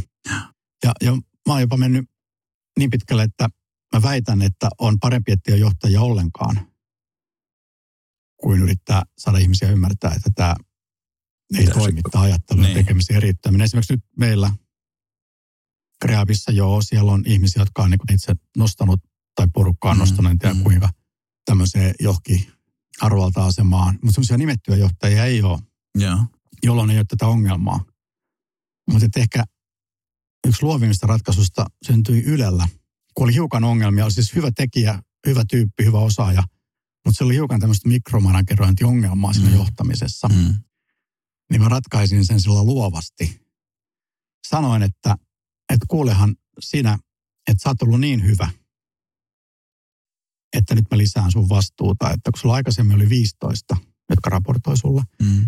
niin nyt sulla on niitä 50. Mm. Ja tämähän oli ihan innoissaan, että vau, mulla on 50 alaista. Mutta tavallaan se, mitä mä en sanonut, oli, että yksi motiivi oli se, että kun sulla on 50 alaista, niin sun aika ei riitä. ja mä olin oikeassa, se mm. mikromanagerointi loppui kuin seinään. Ja silloin no. ne sen hyvät näkymät ja osaamiset alalta ja kaikki, se pääsi voimiinsa, ja. koska se ei enää pystynyt niitä 50 käydä mikromanageroimassa. Ja, ja tällä lailla, yksi tapa saada parempaa johtamista on heittää mikromanageri pomoille 50 alaista, niin voin sanoa, että loppuu mikromanagerointi. tai parisuhde tai joku muu sitten, kun aika menee siihen.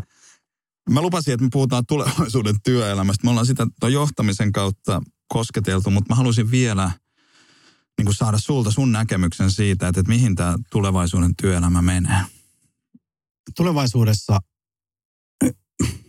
vähän puhuttu tulevaisuuden tosi iso trendi on, mm. on minuutti. Okay. Siis se, että minuuteilla on väliä. Okay. Nythän niillä ei hirveästi ollut väliä. 20 vuotta sitten niillä ei ollut mitään väliä. Ei. Sen takia ihmiset katsoi neljä tuntia TVtä päivässä. Mutta nyt alkaa olla, sulla on perhe ja sosiaalinen media ja harrastukset mm. ja koira ja kaikki. Ihmiset alkaa, että hei, mulla on jo aikaa. Ja niin sitten mm. se johtaa siihen, että alkaa tippua kaikkea sellaista, joka koetaan turhaksi. Yeah. Työelämässä täsmälleen sama ilmiö, mutta sillä lailla, että minuutit on siinä niin kuin työajassa. Että et sulla on vaikka se 7 tuntia 15 minuuttia, niin kuin monissa on. Mm. Ja siinä ajassa pitäisi saada aikaa mahdollisimman paljon lisäarvoa. Ja tätä ei ole ehkä vielä lähdetty kokeilemaan oikein kunnolla, koska se, että sä saat mahdollisimman tehokkaasti käytettyä minuutteja, yeah. tarkoittaa sitä, että oikeat ihmiset tekevät niitä töitä oikeassa kokoonpanossa, jotka vaihtelee jopa päivästä toiseen. Yeah. Ja silloin olisi niin tosi tärkeää, että tänä aamuna on vaikka ongelma, mm. jota ratkaisemaan tulee Pekka-Liisa ja Jaana. Ja voi olla, että nämä Pekka-Liisa ja Jaana ei ole tavannut toisiaan koskaan aikaisemmin isossa organisaatiossa. Voi olla, että nämä tulee jopa eri organisaatiosta. Joku tulee asiakkaalta, mm. joku tulee kilpailijalta. Mutta joka tapauksessa nämä kolme tyyppiä, kun ne tapaa yhdeksältä, mm. todellisesti tai virtuaalisesti, niin se, että ne pystyy kymmenessä minuutissa kalibroimaan itsensä toistensa aaltopituudelle, niin se on se juttu. Eli että sä pystyt kertomaan, että hei, mä osaan tätä ja tätä, mä oon tämmöinen. Hei, mä osaan tätä tätä, mä oon tämmöinen hyvä. Ja sitten semmoinen ding ding, ja nyt mulla on tiimi. Mm. Ja sitten me tehdään kolme tuntia jotain, ja sitten se on se tulos, ja se lähtee eteenpäin. Ja sitten se tiimi hajoaa. Ja ehkä iltapäivällä ne tekee jonkun toisen Tois. kanssa jotain muuta. Niin tämän tyyppinen maailma tarkoittaa sitä, että se osaaminen on kaikki kaikessa. Mm. Se työssä oppiminen on kaikki kaikessa. Se, että sä jaat sun oppia muille mm. on kaikki kaikessa. Ja se, että sä tuut ihmisten kanssa niin kuin toimeen sillä, että sä osaat niin kuin lukea. Ja se tilanne on niin kuin, mä puhuin symmetriasta, että se on mm. niin kuin symmetrinen. Mm. Että se tieto, karisma, arvovalta, kaikki nämä symmetria. Eli että introvertti ei jää ekstrovertin jalkoihin Joo. ja niin edelleen. Nuori ei jää vanhan jalkoihin, nainen ei jää miehen jalkoihin, kaikki tällaiset. Jotta se olisi niin kuin mahdollisimman mutkatonta ja tehotonta. Niin lyhyesti tulevaisuuden työelämä on, että ensinnä liitetään ihminen tietokoneeseen tai kännykkään. Mm-hmm. Siitä tulee kertaa tuhat tehokkuutta. Ja sen jälkeen nämä tietokone, kännykkäavusteiset ihmiset kytketään toisiinsa vuorovaikutuksella, mahdollisimman tehokkaalla vuorovaikutuksella. Siitä tulee 10 000 kertainen mm. tuottavuus verrattuna mm. nykyään. Ja tämä on se tulevaisuuden johtamista on se, että miten sä saat ihmiset kytkettyä tietojärjestelmiä toisiinsa tavalla – joka synnyttää maksimaalisesti lisäarvoa ja maksimoi samalla työssä oppimisen tekemällä ja sen opitun jakamisen siinä yhteisössä. Näin, pari lausetta. Se on se tulevaisuuden työelämä. Mm. Se, miten, mihin pitäisi niin kuin päästä.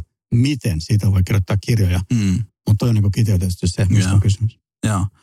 Mitä sanoit, oliko tässä mitään järkeä? Siinä on järkeä. Siis tuossa monta asiaa, jotka niin kuin yhdistyy. On, on toki siis se, että, että niin kuin että tähän tarkoittaa taas niin kuin semmoista hyvin vahvaa professio niin kuin lähestymistä, että ihmisten pitää olla tietoisia niistä just siitä omasta lisäarvosta tähän voi tuottaa. Että sähän et niin kuin voi mennä tuohon sun maailmaan silleen, että no, mä oon tehnyt vähän kaikkea, vaan sulla pitää olla tosi selkeä se niin kuin sun rooli ja se niin kuin tämä on, muuten, niin, tämä on niin kuin jännä juttu, että, että siis kaikki tämmöiset hyveelliset hippijutut, mitä on joskus mietitty, että nice to have, mm. niin niistä on tässä maailmassa mun mielestä tulossa niin kuin must have. Mm. Uh, no ensinnäkin mä en usko, että tämä on semmoinen niin kuin tehokkuus, joka polttaa ihmiset mm. piippuun, vaan tämä on niin semmoinen luonteva tapa synnyttää asioita mm. mahdollisimman tehokkaasti ja mutkattomasti, joka on niin kuin tärkeää, että, että päästään niin kuin eteenpäin mm. ja että ympäristö ja näin tulee siinä samalla hoidetuksi. Mutta siis tässä koktailissa voi olla, että, että joku tuo sen teknologisen mm. osaamisen, joku toinen tuo sen yhteiskunnallisen osaamisen, mm. Mutta sitten kolmas onkin tällainen, joka tuo sen hyvän tunteen. On niin kuin mm. sellainen empaattinen ihminen, joka osaa lukea toisten tunteita, mm. jolloin se on niin kuin ikään kuin, se luo sille tiimille sen hengen. Yeah. Se on niin kuin se hyvä tyyppi, yeah. jonka ainoa tehtävä on niin kuin saada kaikki tuntemaan olonsa. Sä tiedät yeah. sellaisia ihmisiä, jotka yeah. on tosinasta olla, kun ne jotenkin henkii sellaista Joo. euforista tasapainoa. Niin voi olla, että, että sä oot niinku tämmöinen tunnetasapainottaja. Niin, titteli. Joo, tunnetasapaino. Joo. Että ei tämä tosiaan tarkoita sitä, että kaikki vetää niin kuin jossain dystopiassa sellaista mm. Teknonörttiuraputki mm. hiiren polkkaa kärryn pyörässä, vaan se on hienosti sanottu. Siinä oli taas kyllä. Joo. Varmasti ei kukaan käyttänyt aikaisemmin näitä kolmea sanaa peräkanaa. kyllä. Vaan, vaan että se- voi olla niin kuin tosi monimuotoista juttua. Joo. Piti vielä sanoa, että mulla oli viime viikolla tämmöinen asiakastapaaminen, jossa oli asiakas halusi jotain viestintää Mm. mm. apua. Niin sen sijaan, että mä mietin, että okei, että nyt tehdään näin ja näin ja tässä on tämä kaava ja näin, kaikki nämä opit. Mm. Mä mietinkin, että hmm, tämän tyyppinen ihminen, että ketkä psykologisesti olisi ikään kuin Mm. parhaiten samalla Mm. mm. aaltopituudella. Ja sitten mä sinne löysin kaksi tyyppiä. Mä olin paikalla, tai tuli vähän myöhässä, kun nämä tapas. Se oli huikea, miten nämä, niin kuin, oliko niitä nyt seitsemän asiakkaan mm. edustajaa ja nämä kaksi kreabiittia. Niin ne oli niin kuin yhdessä, ne oli löytänyt sen saman aaltopituuden. Joo, Ja ne oli niin kuin, siis sehän oli ihan, että niin kuin nauro, joku lopetti lauseen, toinen jatko. Siis se oli Joo. jotenkin, että mä istuin ja seurasin sitä touhua, niin se oli jotenkin sellainen, että se niin kuin pyhä Joo. ikään kuin jotain pyhää Niin. olisi tapahtunut. Ja myöhemmin sitten tuli kiittelee, että olipa mahtavat kolme Mm. tuntia. Eli kysymys ei ollutkaan siitä, että sä annat sen osaamisen, vaan kysymys on, että sä annat sen henkisen käyttöliittymän, joka antaa sulle niin kuin mahdollisuuden tehdä. Tähän on nyt pikkasen tämmöistä niin kuin asiantuntijaelitismiä, mitä me tässä nyt puhutaan, että, että tämmöisessä asiantuntijamaailmassa se toimii noin ja sitten on se muu työelämä, mutta toki luovuudesta tulee tosi, tosi iso osa sitä, mitä me ihmiset, että meille ihmisille jää ne luovat asiat kai, kai No niin. tehtäväksemme ja Siis, muuta. joo, mä, siis näin monesti sanotaan osittain totta, mutta siis mulla on kokemus kansaneläkelaitoksesta, Joo. jossa mä olin tällainen niin kuin kesällä töissä joskus 90-luvun alussa. Mm. Ja mun tehtävä oli avata kirjekuoria koneella ja mä tein sitä kolme päivää. Sitten huomasin, että okei, tämä juristi, tämä osaa ja ymmärtää. Niin ne pyysi, että voisinko mä tehdä työttömyysturvahakemuksia, päätöksiä niihin. Koska Joo. silloin oli paljon Joo. työttömyyttä ja pitkät jonot. Mä rupesin tekemään, sitten mä huomasin uutisista, että oli kolmen kuukauden jono tai kahden. Kun tänään jätin työttömyysturvahakemuksen, niin kahden tai kolmen kuukauden päästä mä sain päätöksiä ja Joo. sitten teki takautuvasti ne Joo. rahat. Sitten mä ajattelin, että voi hemmetti. Ja menin töihin ja ajattelin, että nytpä tulee muutos. Ja mä menin sen Kelan konttorin sinne katutasolle, missä oli nämä tiskit. Mm. Ja kun ihmiset jätti niitä hakemuksia sinne tiskille, Mm. niin mä otin ne uunituoreet hakemukset Mm. aamupäivällä, vaikka 20, pompin sinne mun huoneeseen ja näpyttelin kaikista niistä päätökset, joka oli helppoa, koska kaikki tiedot oli tosi tuoreita, Joo, tarkistaa. Joo. Ja, ja mun ajatus oli se, että, että vitsi nähdä niiden ilme. Että kun on TVstä nähnyt, että kestää kolme Joo. kuukautta ja yhtäkkiä työttömyysturvapäätös tuleekin seuraavana päivänä, Mm. niin mua niin kuin hykerrytti se tilanne. Eli mä niin kuin rakensin itse itselleni Mm. tällaisen. Ja seuraus oli se, että mun sen viikon aikana mä tein ehkä joku 70 Mm. päätöstä tai jotain. Niin sitten se konttorivetäjä pyysi huoneeseen ja sanoi, että nyt on kuule ongelma, että jos sä oot kesätyyppi, niin sä oot tehnyt tämmöisen kesälomalla olleen tunnuksella näitä päätöksiä, ja sä teet niitä päätöksiä melkein kymmenen kertaa enemmän kuin muut. Et nyt tämä herättää tuolla pääkonttorissa kysymyksiä hallintomenettelylaista, Mm. että nyt lopeta. No siis mä lopetin. Mutta siis mä vaan tarkoitan, että, että ainakin lyhytaikaisesti ja tällä vähän lapsellisesti psyykkaamalla itseni tällaiseen Niin. Täysin suorittavassa Joo, työssä, joo, täysin suorittavassa joo. työssä. Mä niin kuin moninkertaistin mun tuottavuuden pelkästään sen takia, että mä olin niin kuin psyykannut itseni, että mä haluan nähdä hymyileviä ihmisiä. Joo, joo. joo. Silloin, joo, joo. Siis Silloin nyt me puhutaan taas merkityksestä Niin. ja vaikuttavuudesta, niin Mm. silloin on iso, iso, iso merkitys. Ja yksi asia tulevaisuuden työelämästä, joka mua pohdituttaa paljon, on se niin kuin, niin kuin työyhteisön ja yhteisöllisyyden merkitys, se yhteisön merkitys. Että, että kun musta jotenkin tuntuu, että nyt tässä, tässä maailmassa niin, niin, niin kuin työnantajat ei, ei ymmärrä sitä niin kuin heidän merkitystään sen ikään kuin aikuisyhteisön tuottajana sen työntekijän elämässä. Mm. Että, nyt kun kaupungistuminen on täällä, niin se tarkoittaa sitä, että työmatkoihin toisin kaikki, kaikki ei pysty sillä Vespalla vetää seitsemässä Mm. minuutissa joka paikkaan. Tässä Neljässä. näin. Neljäs, tai, menee neljä, mm, niin sä vedät sun työmatka kestää neljä minuuttia. Joo, joo, niin, suuntaansa. niin se on tota, että kun meillä jää enemmän, vähemmän ja vähemmän koko aika aikaa niin kuin työn ulkopuolisille asioille. Työ mm. kuluttaa aika paljon, toki se antaa tosi paljon kaikkea muuta, mutta tuntuu, että kaikki semmoiset niin muut yhteisöt kuolee, kuolee tuosta ympäriltä ja kavereita ei keritä nähdä kuin kahden kuukauden päästä ja muuta, niin sitten mm-hmm. se, se aikuisyhteisö perheen ulkopuolella on oikeasti se monille se työpaikka. Toi on aina ollut noin. Niin.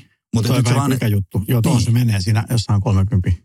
Mutta siis musta tuntuu, että mä arvaan, mitä sano, tai oot kysymässä, mutta mä sanoisin vaan tämän, että aikajuttu, vaikka sanot mm. minuutilla on merkitystä, mm, menossa mm. siihen tehokkuuteen, niin on aika olla tehokas ja sitten on aika olla vähän niin kuin tehoton. Niin. Mutta jotta sä voit olla tehoton, niin sulla pitää olla ne tehokkaat minuutit, että syntyy se Joo, tasapaino. Jo. Ja, ja tämä esimerkki, väitetty esimerkki, ehkä legenda Kiinasta oli loistava, että 50-luvulla joku jenkkiliikemies oli Kiinassa ja sillä tehtiin patoa ja lapioilla ja se kysyi, miksi te käytä kaivinkoneita.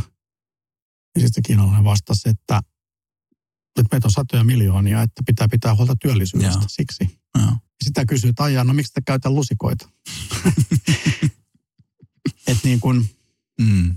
hirveän iso osa tätä kiirettä ja muuta, niin se mm. on ikään kuin, se ei ole todellista. Joo. Se on sellaista rutiini nöyhtää, mm. joka pikkuhiljaa niin kuin valtaa ja se vie ihan sikana näitä mm. niin kuin tehoja. Mutta sitten jos tulee tähän yhteisöllisyyteen, mikä mm. oli sun varsinainen mm. kysymys, huomaa, mä muistan sen. Kyllä, joo, selkeästi. Niin Joo, mun mielestä on yksi viisaus, jossa Panun, eli sinun mm. kirjakerhossa olleessa kirjassa, jonka nimeä muistan, niin se oli hirveän hyvin sanottu. Kivat muistit kuitenkin mun kirjakerhon nimen. niin, se oli se sikakallis, mikä se oli. se. Niin siellä, siis se väite on näin, että, että työntekijä, että se voisi olla niin kuin tunneperäisesti lojaali mm. työtehtävilleen mm. ja työkavereille. Nine lies about work. Ei yrityksellä. Mm. Musta ihan loistava. Sä oot lojaali tunnepohjaisesti jo sun työtehtäville, Kyllä. sä oot ammattiylpeä ja sun työkavereille. Ja. ja siinä yhteisöllisyydessä on äärimmäisen tärkeää mun mielestä, että ne työntekijät omistaa sen itse. Ja. Ne itse päättää. Joo, sä voit antaa, sä voit antaa kuntokortteja, sä voit antaa ja. kunto-ohjelmia, sä voit antaa valmentajia, sä voit antaa rahaa juhliin, mitä ikinä. Joo. Mutta sen työyhteisön pitää itse tehdä, hoitaa, vastata. Toi on hyvä pointti. Koska silloin se on niin kuin aito, joo, silloin se joo. on heidän. Joo, joo, joo. Meillä on hyvä esimerkki tämä tiistai-aamiainen, joka on tämä meidän, missä me tavataan joo. suuri osa. Niin se on niin kuin jännä, että tulee niin kuin vieraita tai uusia työntekijöitä, niin sitten tämä Lauri, joka sitä pyörittää, mm. se tuo aamulla sinne ne sämpylät ja joskus jopa itse leipoo niitä ja mm päättää sen ohjelman täysin itse. Ja. Se ei edes puhu mulle mitään. Se myös niin kuin esittelee. Mä oon siellä vähän niin kuin vieras. Mutta että tämä työyhteisö omistaa sen tiistai Se on heidän. Ja joo, heistä Lauri on. Mutta kun Lauri on veke, niin sitten joku muu tekee sen. Ja aika paljon samalla lailla kuin Lauri. Se on heidän luoma, se on heidän omistama ja. tyystin ja täysin. Ja, ja silloin syntyy jotain yhteisöllisyyttä. Jos se tulisi sieltä organisaatiosta, ja, ei syntyisi. Ja. Joo, mutta on tärkeä, mutta että se tosiaan mun pointti on vaan se, että, että, että, niin kuin, että, että, että siinä on paljon hyödyntämätöntä voimavaraa vielä, mm. että kun me niin kuin lähdetään niin kuin luomaan niitä edellytyksiä, että se yhteisö, että se oli jossain vaiheessa oli muodikasta, sitten niin kuin se ei ollut enää muodikasta. Mm-hmm. Vähän unohdettiin, nyt karsitaan kaikesta yhteistekemisestä, kaikki harrastekerhot niin kuin pannaan että niitä ei enää ole, että annetaan kulttuuriseteleitä. Ja, ja, siis tämä, niin kuin... pakko jakaa siis viime vuoden 2019 paras ehdottomasti pidetyin, vaikuttavin, ja helvetin hyvin toiminut. Oli tällainen... Teillä Kreabissa siis? Joo, meillä Kreabissa, no. joka myös verotuksellisesti on okay. niin kuin mahdollista. Eli työnantaja osti työntekijöille kuntokortit kahdeksi kuukaudeksi Eliksialle. Sen siis lisäksi... Nimettyyn paikkaan, joo. Joo, no. sen lisäksi, joka on siinä ihan meidän 200 joo. metrin päässä joo. naapurissa. Sen lisäksi tuli kaikille viisi tuntia personal traineria mm. ja tämmöisiä ryhmäliikunta koko porukan tunteja. Ja, ja, ja tämä kaikki oli siis tarjolla edellyttäen, että siellä käytiin työaikana. Okei, okay, siis edellytys oli, että mennään työaikana. Joo, okay. ja itse asiassa verotuksellisesti näin pitää ollakin, koska silloin se on työtehtävä. Joo. Jos sä voisit tehdä sen koska vaan, niin silloinhan se olisi verotettava etu. Joo. Mutta kun sä teet sen työaikana, niin se ei ole. Okei. Okay. Ja silloin kävi monesti niin, että oli joku vapaa tunti. Mm. Mä vaan huomasin, että joku ryhmä, että hei, että mennäänkö pitää meidän paltsu joogaa. Ja. ja sitten meni joogaamaan. Nämä oli kaikki mimmejä. Sitten ne pitää paltsu joogatessa. Siis Sitä se tekee sitä joogaa, mutta sitten menee niin kuin saunomaan ja puhuu niin, siinä niin, puhuhuoneessa no, ja niin. muualle. Se on niin kuin... Palaveri jooga. Niin. Ja. Että et se niin kuin Jouka on se ohjelmanumero ja, ja sitten kaikki muu tapahtuu. Niin tämä oli niin kuin, että jo- jotkut kahkerimmat kävi siellä viisi kertaa viikossa. Joo, joo. Sitten rupesi keskenään mittaamaan, että kuka on laihtunut kuinkakin monta kiloa ja sitten niinku ne voimaantui ja koko ilmapiiri muuttui kuin salman iskusta. Mm, Joo, se maksoi joku, mm, olisiko se ollut 500 per lätty Mm. per kuukausi, jotain, että Mm. aika kallista. mm, Mutta silti se mun havaintojen mukaan niiden yhteisöllisyys, jotka osallistu voimistajan sikana. joo, Ja joo, kaikki ei osallistunut, joo. mutta ne, jotka osallistu, Niin se, se syntyi siitä. Ja musta tämä oli niin kuin hyvä esimerkki siitä, että miten se yhteisöllisyys voi syntyä. Sen pitää olla niin kuin aitoa, joka lähtee yhdessä tekemisestä. Nyt onko toi aito, että niinku asetetaan tiukat ehdot ja määrätään paikka ja, ja muutoin. Eikö toi nyt ole niinku yrityslähtöinen? No ei siinä oli siis sai valita, meneekö vai ei. Niin, Mutta että sehän piti jotenkin joo, joo, joo. tehdä, koska muuten Joo. siitä ei tule. Siis se, että sä työaikana lähdet jumppaamaan, niin jos ei se ole tehty tosi helpoksi, että se on niin kuin 200 metrin päässä, niin ihmiset ei mene, mene. koska se on niin, kuin niin vastaan Joo. sitä, Joo, että onko tämä nyt oikein. Mutta että se oli niin lähellä, ja ne tuli ne tyypit meille esittelemään sitä juttua. joo, oli kuulemma hyvät personal trainerit, se vaan niin kuin lähti. Mutta se oli siis mun mielestä ehkä käytännön esimerkkeistä niin kuin vahvin tämmöinen Joo. yhteisöllisyys. Toiseksi vahvi oli tämä Ylessä, oli tämmöinen ilmainen aamiaispuuro. joo, Puuro maistuu parhaalta haudutettuna. Joo. Eli se oli keittiö, joka teki sadoille ihmisille puuron. Monta tuntia haudutettu, kun he tulee aamulla töihin, Joo. niin siellä on puuro valmiina. Ja he tuli pöytään ja söi sitä ja jutteli. Niin. Se oli niin kuin- sanottu niin toisiksi onnistunein joo, joka synnytti Joo, yhteisöllisyyttä, mutta että tämä yhteinen kunto joo. enemmän. Ja jälleen kerran se yhteisöllisyys syntyy siitä, että ihmiset joko keskenään tekee jotain Mm. tai syö tai jotain Mm. niin kuin tällaista. Siitä se syntyy. Mutta se tarina, mikä, mikä johti tähän teidän jumppakerhoon, niin sehän tuli siitä, kun sä menetit. Sulla oli vahva yhteisöllisyyden kokemus, sä saat Joo. kertoa kohta missä. Ja sitten kun sä menetit sen, niin sulla Jees. tuli iso tyhjiö. Täsmälleen.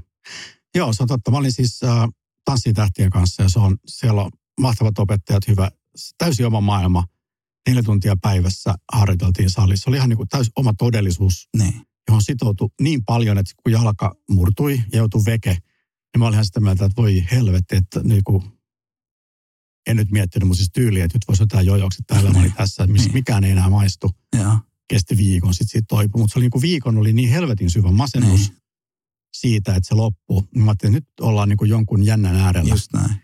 Ja sitten meillä just Tommi, tämä media toimittaja, taustainen kaveri, se vaan kertoo, että Englannissa oli ollut, kun puhuttiin tästä, Joo. että oli joku firma, joka Joo.